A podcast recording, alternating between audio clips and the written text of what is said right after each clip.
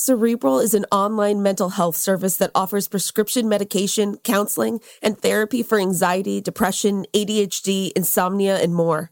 Cerebral is one of the few services that provides prescription medication online through a licensed provider and ships medication straight to your door. You can schedule sessions based on what's most convenient for you, and you don't have to wait weeks to be seen.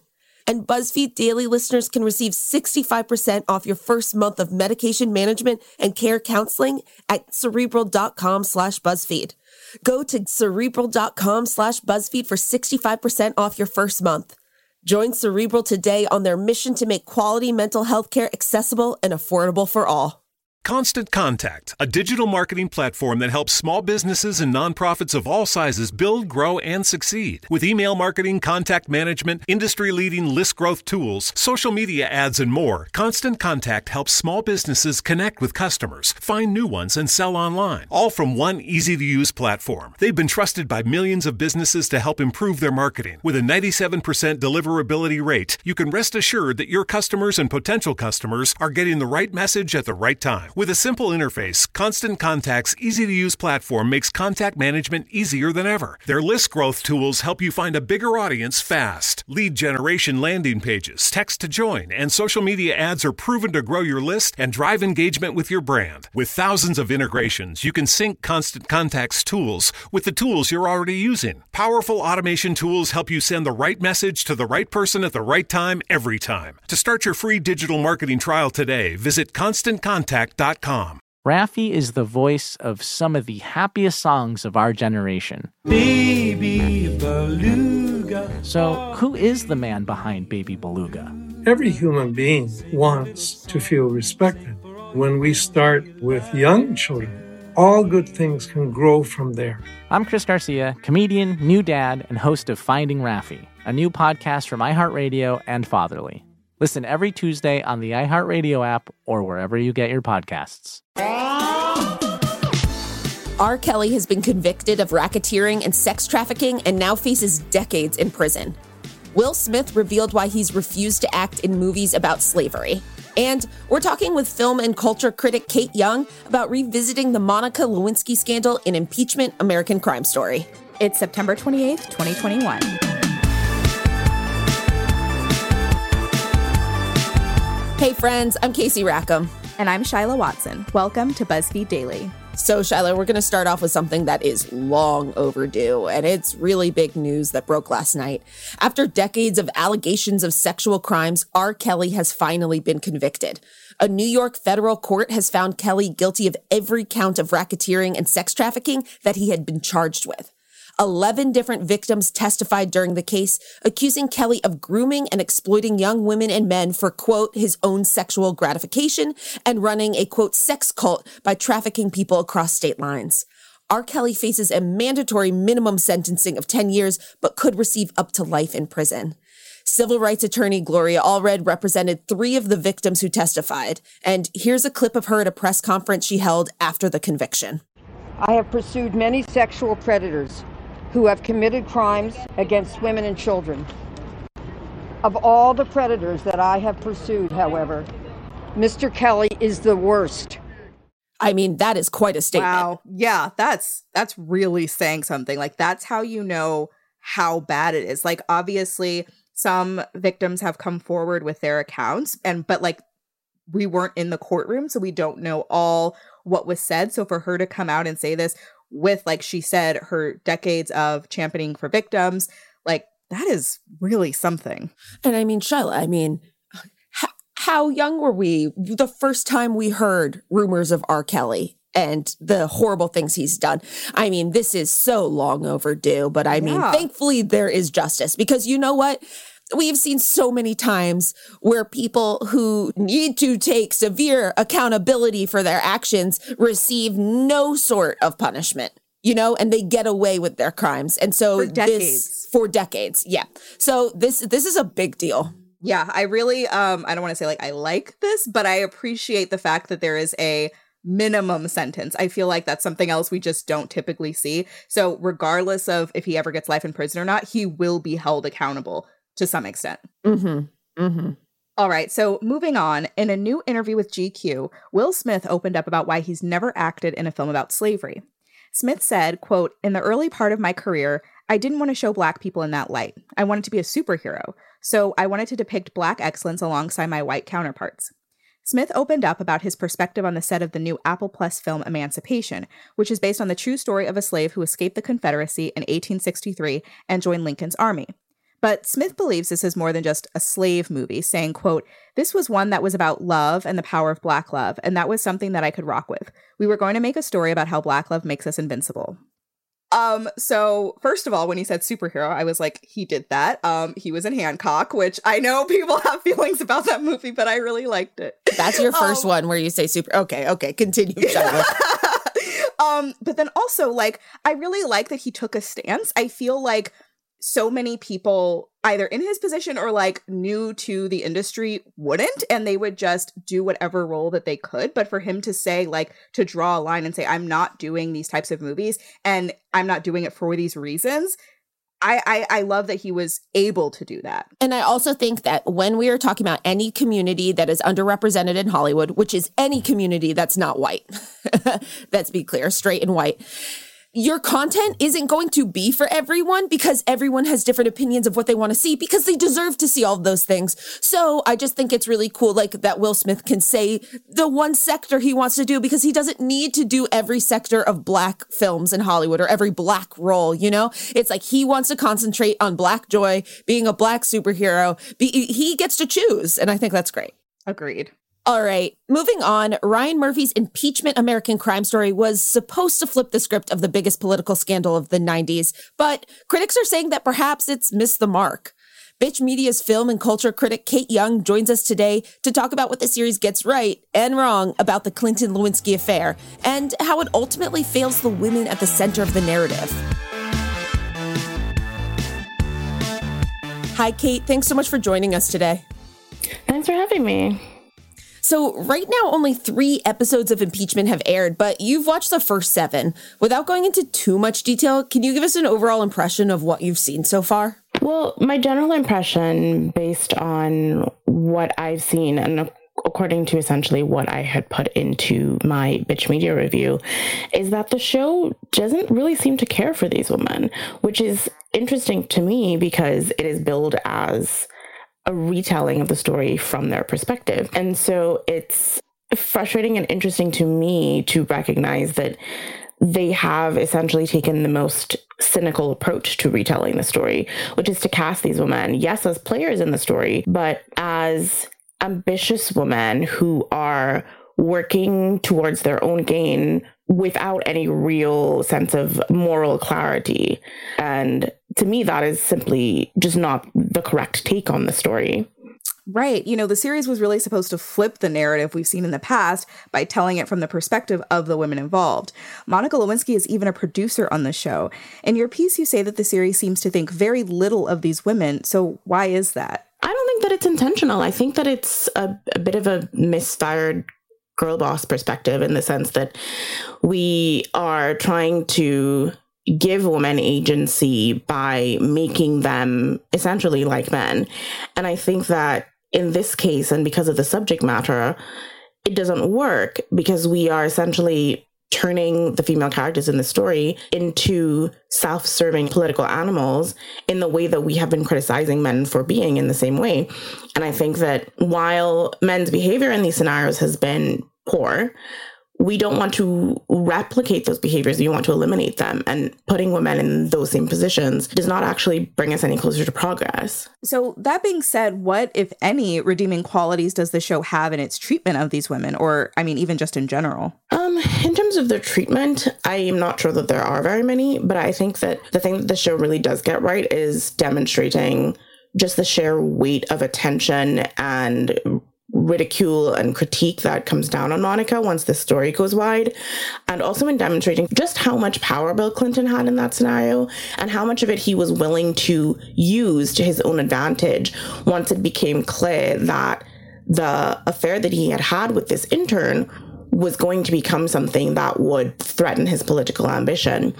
I think in the later episodes, we really get to see what his strategy is for maintaining the scandal and for defending himself against it while in the midst of this Paula Jones lawsuit, and how he very immediately decides to protect himself at the expense of someone whose affection he has been actively courting. And despite the fact that none of this would have happened had it not been for his own involvement, there is no point at which Monica could have done what she did or become as taken with him as she did without his encouragement, without his involvement.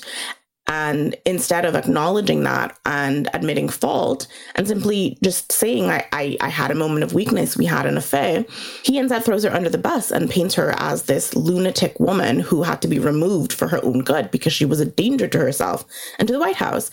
And to me, I think that is the most damning part of the story in that it demonstrates for me that he had always known that his behavior was a problem and that in the circumstance of having that come to light, he was immediately ready to protect himself and had very little regard for the impact that his actions would take on her because once it became a threat to himself and to his own political legacy, she no longer mattered. All right, well, we'll be right back with Kate Young to talk more about impeachment American Crime Story.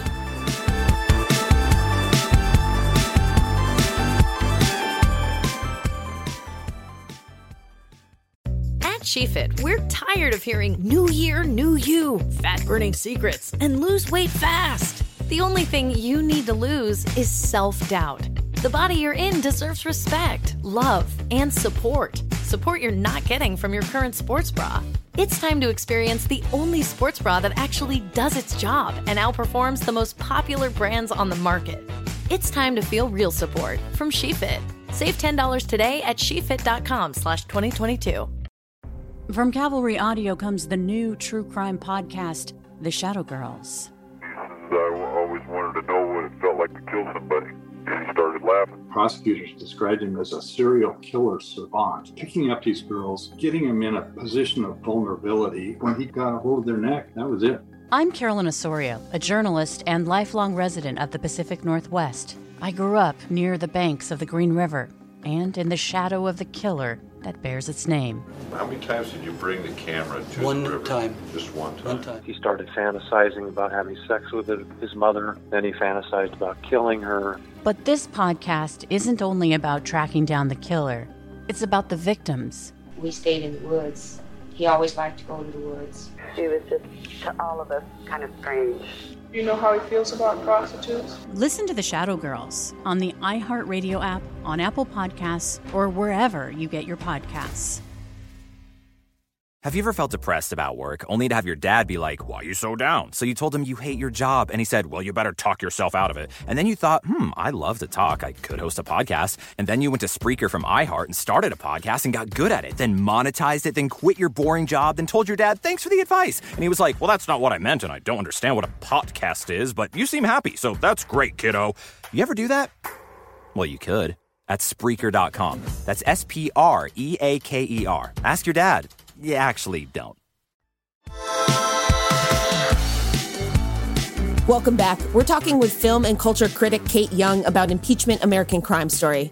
So, Kate, it definitely seems safe to say that Linda Tripp is one of the show's main villains.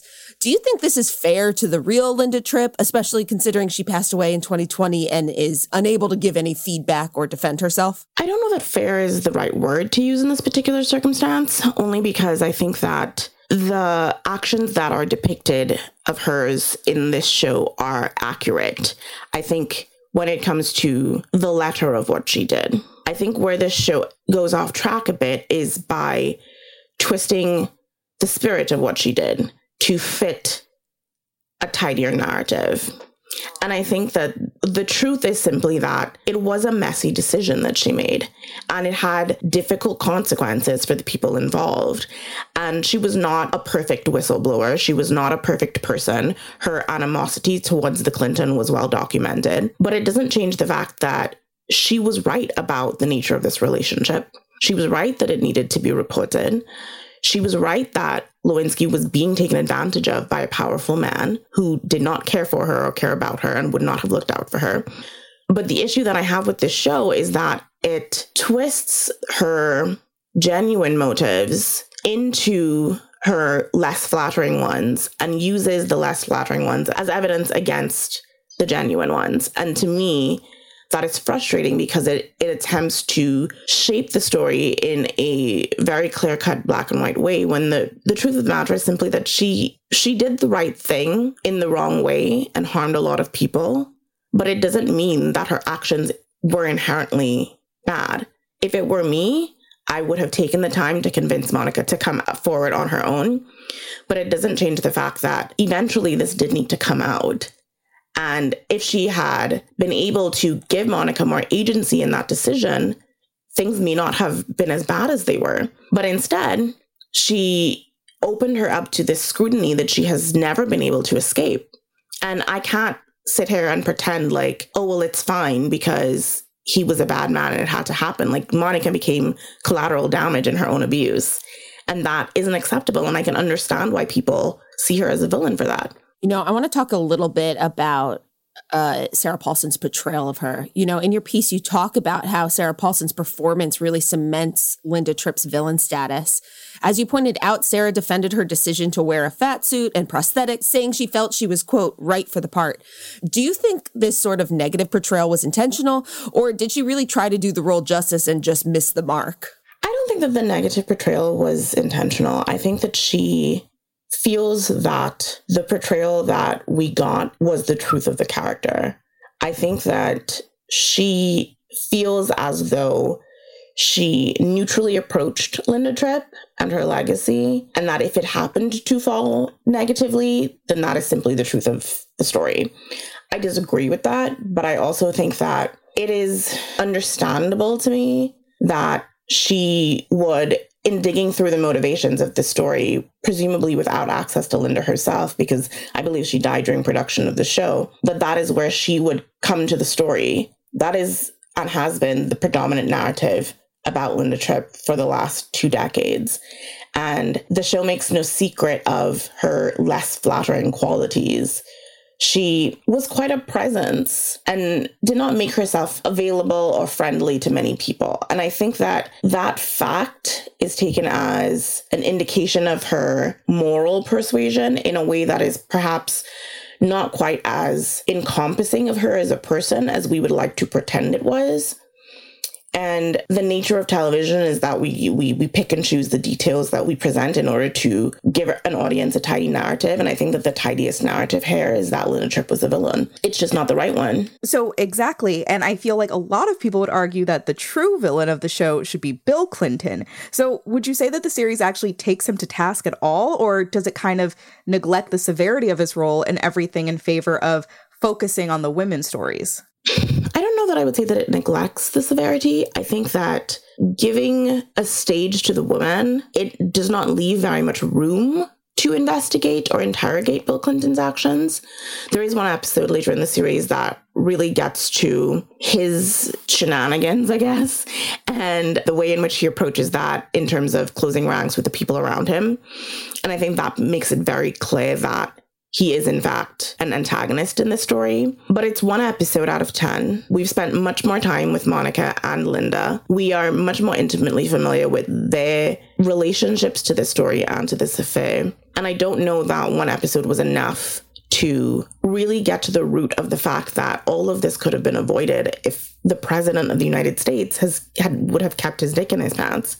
And I don't know that what the show is able to give us accurately depicts just how overwhelming that power is on his end and how different the power imbalance is between the two of them. I haven't seen the remaining three episodes, so I don't know if that will change closer to the end of the season.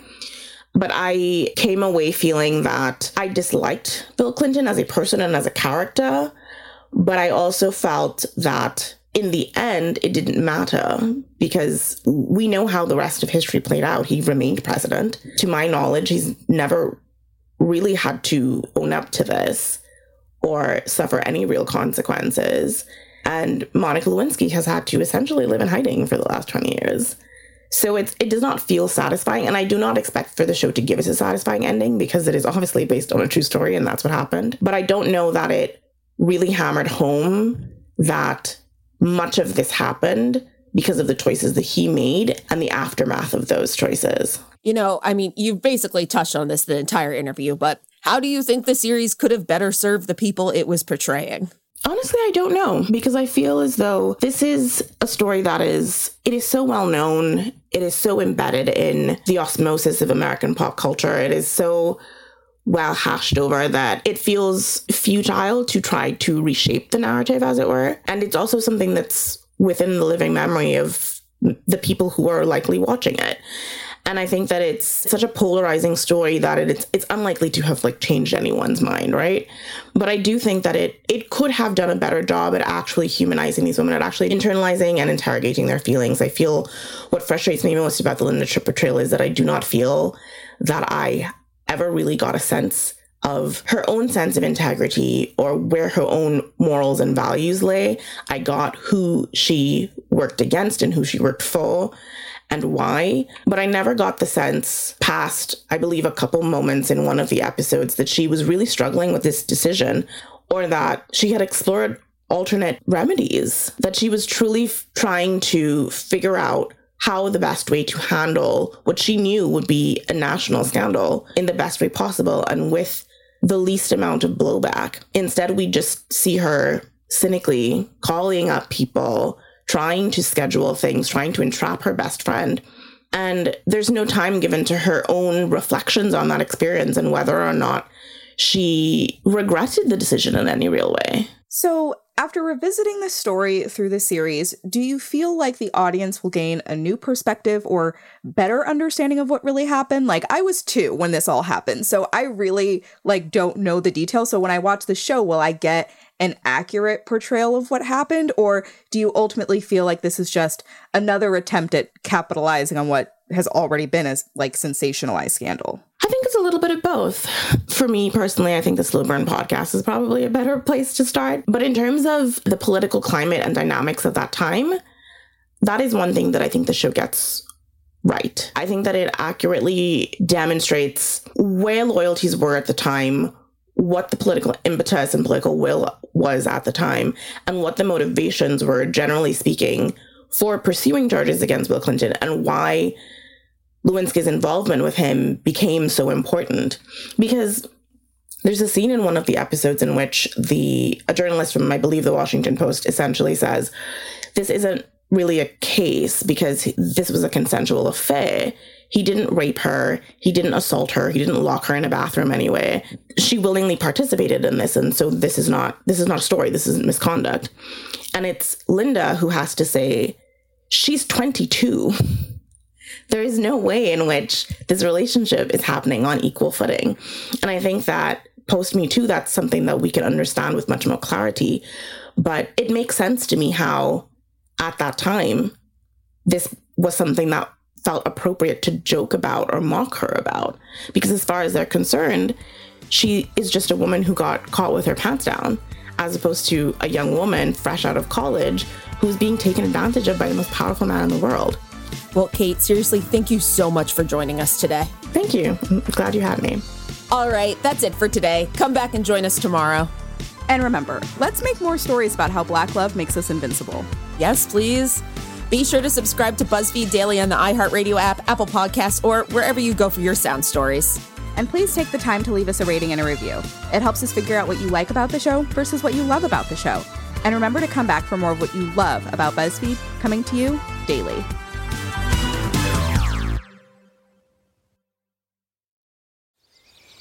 Look through your children's eyes, and you will discover the true magic of a forest. Find a forest near you and start exploring at discovertheforest.org. Brought to you by the United States Forest Service and the Ad Council. Hi, I'm Robert Sex Reese, host of the Dr. Sex Reese Show. And every episode, I listen to people talk about their sex and intimacy issues, and yes, I despise every minute of it. I Yeah. mean, she she made mistakes too, right? That's I mean, true. She, did kill everyone at her wedding. But hell is real. We're all trapped here, and there's nothing any of us can do about it.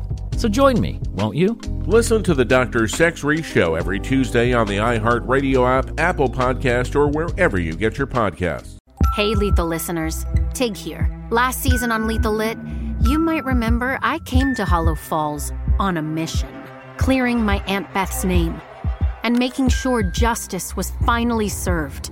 But I hadn't counted on a rash of new murders tearing apart the town. My mission put myself and my friends in danger. Though it wasn't all bad. I'm gonna be real with you, Tig. I like you. But now, all signs point to a new serial killer in Hollow Falls. If this game is just starting, you better believe I'm gonna win. I'm Tig Torres, and this is Lethal Lit. Catch up on season one of the hit murder mystery podcast Lethal Lit, a Tig Torres mystery, out now. And then tune in for all new thrills in season two, dropping weekly starting February 9th. Subscribe now to never miss an episode. Listen to Lethal Lit on the iHeartRadio app, Apple Podcasts, or wherever you get your podcasts.